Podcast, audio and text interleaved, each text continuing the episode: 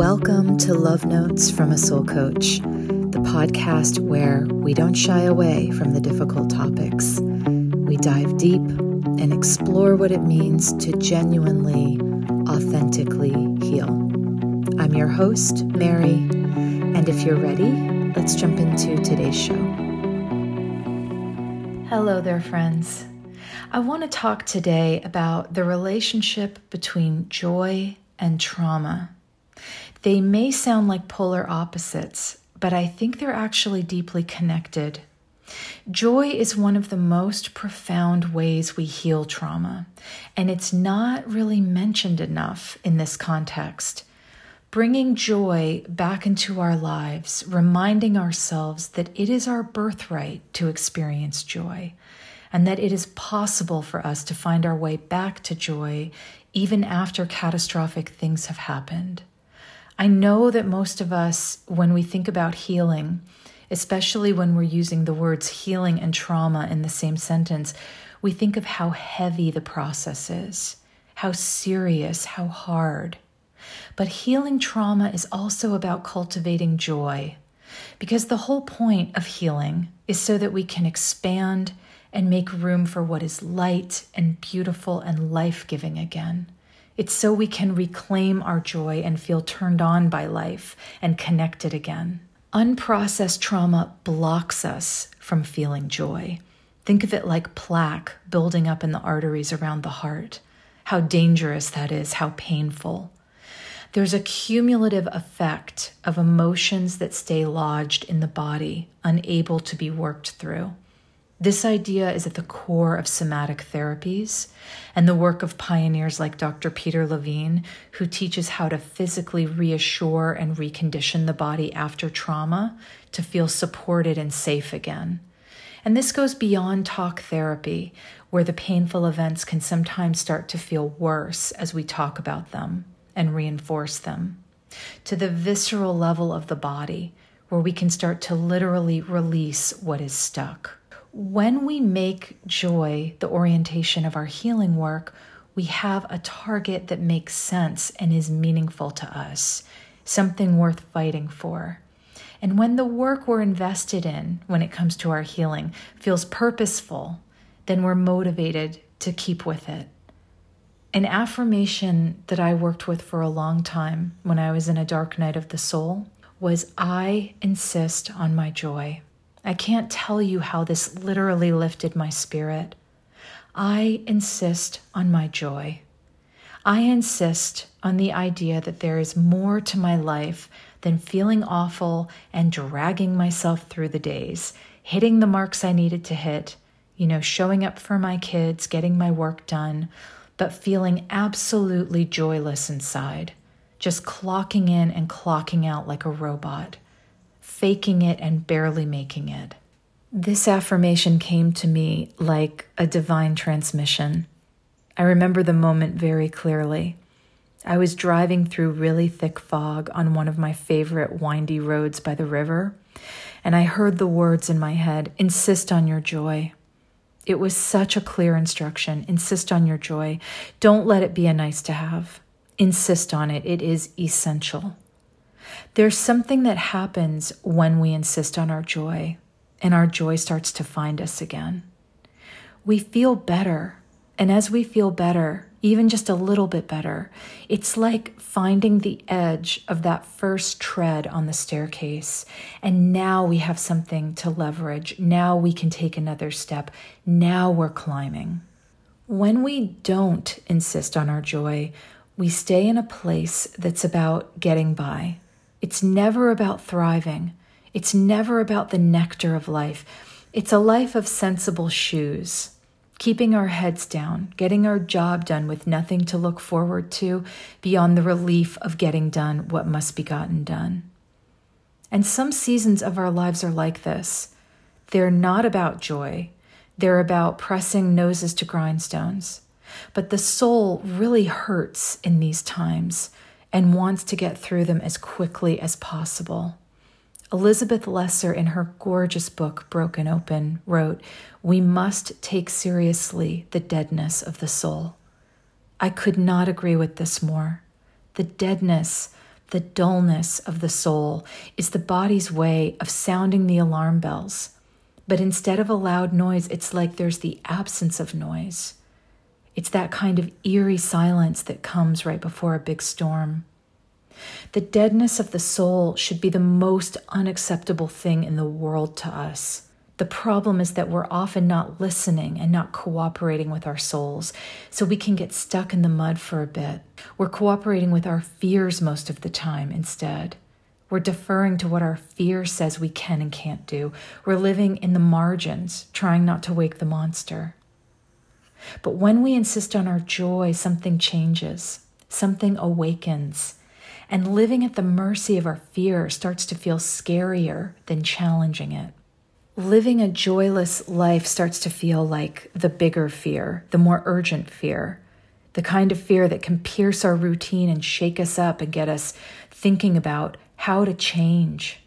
It can put us in direct contact with the fleetingness of life in a way that makes us really want to genuinely, authentically live and take chances on the behalf of our soul.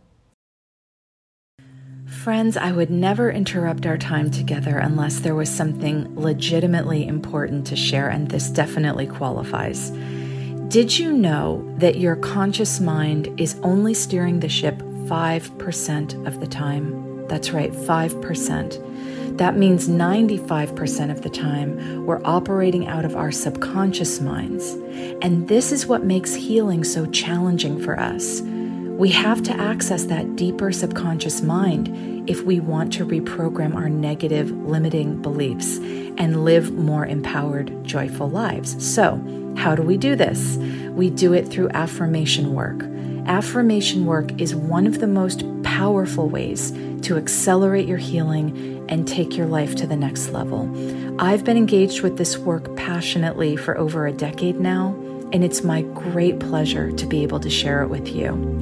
So if you head over to my website, marywelch.com, and visit the meditation section, you can choose between nine different guided meditations, each based on a specific pain point, like the desire to release difficult feelings or toxic relationships, or generate more wealth or self love in your life.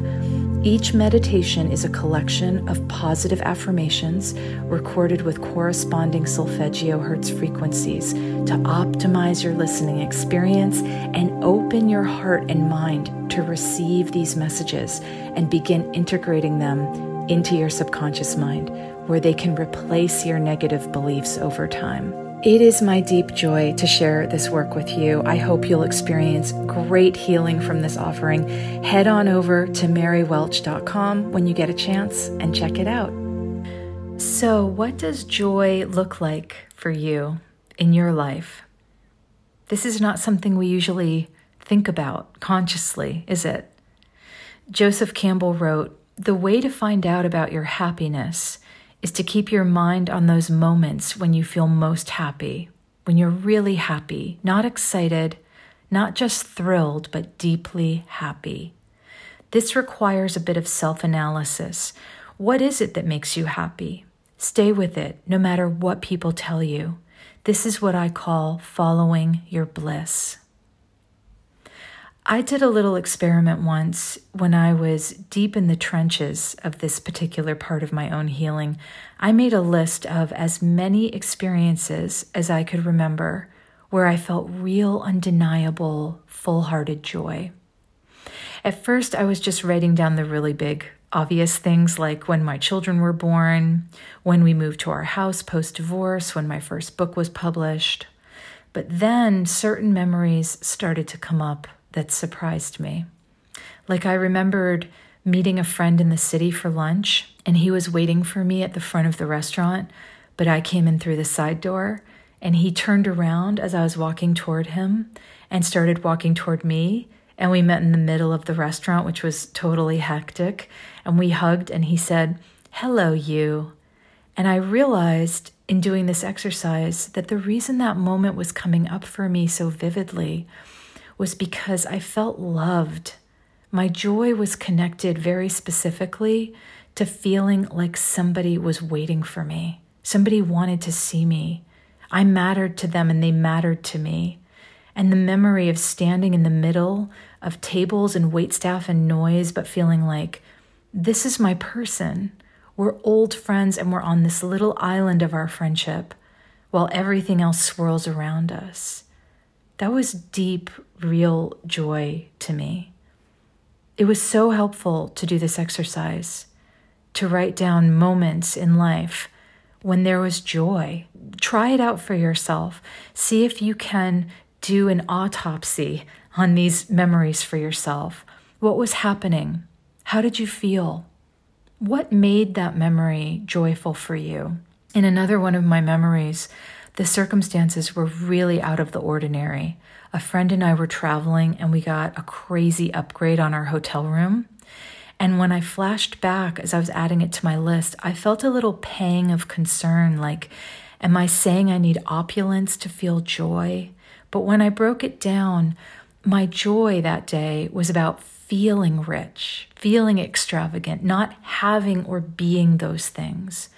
Not at all about some kind of achievement, just the specialness of who I was with and this really beautiful environment we wound up in.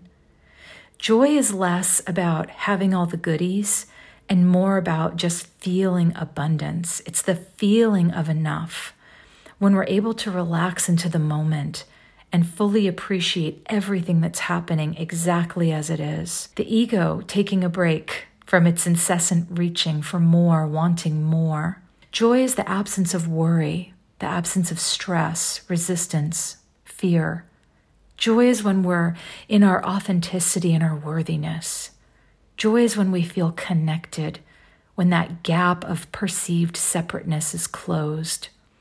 There's some degree of surrender in joy, a kind of letting go that we may not even intend to do, but it just kind of happens when we feel a surge of joy and gladness and we realize we're flying through the moment with no trapeze bar and no parachute. We're just being held by joy itself. I think joy and gratitude are very similar in that they push everything else aside. It's impossible to feel grateful and fearful at the same time, and it's impossible to feel joyful and negative at the same time. What I also noticed about my list as I was writing it was that the joyful moments felt hyper real in my mind, like they were lit with stage lights. They were kind of marked in my psyche as these exceptional times when I was extremely present. That sense of being fully present does feel like a necessary ingredient for joy. Or maybe joy is the natural byproduct that comes when we're ultra present. I'm not sure. I just know that I've never been casually joyful. When I'm experiencing joy, I've dissolved into the present moment. I'm completely here and nowhere else. And I think this is why people who meditate regularly talk about having more joy and more peace in their lives because they're training their mind to be present. And there's something to this when it comes to our capacity for joy. So I invite you to try this exercise, making a list of your joyful memories, analyzing the anatomy of your joy. Do you notice any patterns? A pattern that emerged for me was feeling joyful about big accomplishments in my life, feeling a sense of pride, not egoic pride, but really tender, self witnessing pride. Like it didn't matter if anyone else knew what I'd gone through to make it to where I'd made it to. It was enough that I'd taken the journey within myself. As we engage with exercises like this, making lists and looking for patterns, what we're really doing is putting together a roadmap. Now we know the ingredients. Now we can begin to actively, intentionally set the stage for cultivating joy in our lives. I know that joy is not a straightforward recipe, it's more mercurial and mysterious than that. And I know we can't manufacture it just because we have an idea of the parts involved. But we can know that big parts of joy are presence and appreciation. So when we make an effort to be present and to appreciate the little moments throughout our days, we're sending a signal to joy. We're saying, I'm right here. Come find me again. come land on me like a butterfly on a petal. We're showing joy through our stillness and our intention and our wholeheartedness that we're here. We're right here, waiting to be found.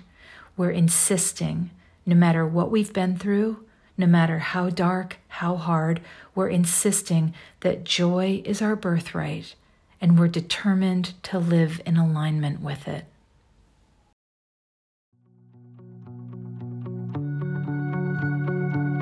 Thanks for spending the time with me today. And if you heard something that resonated, please consider liking, subscribing, and sharing this podcast so it can find its way to other ears out there.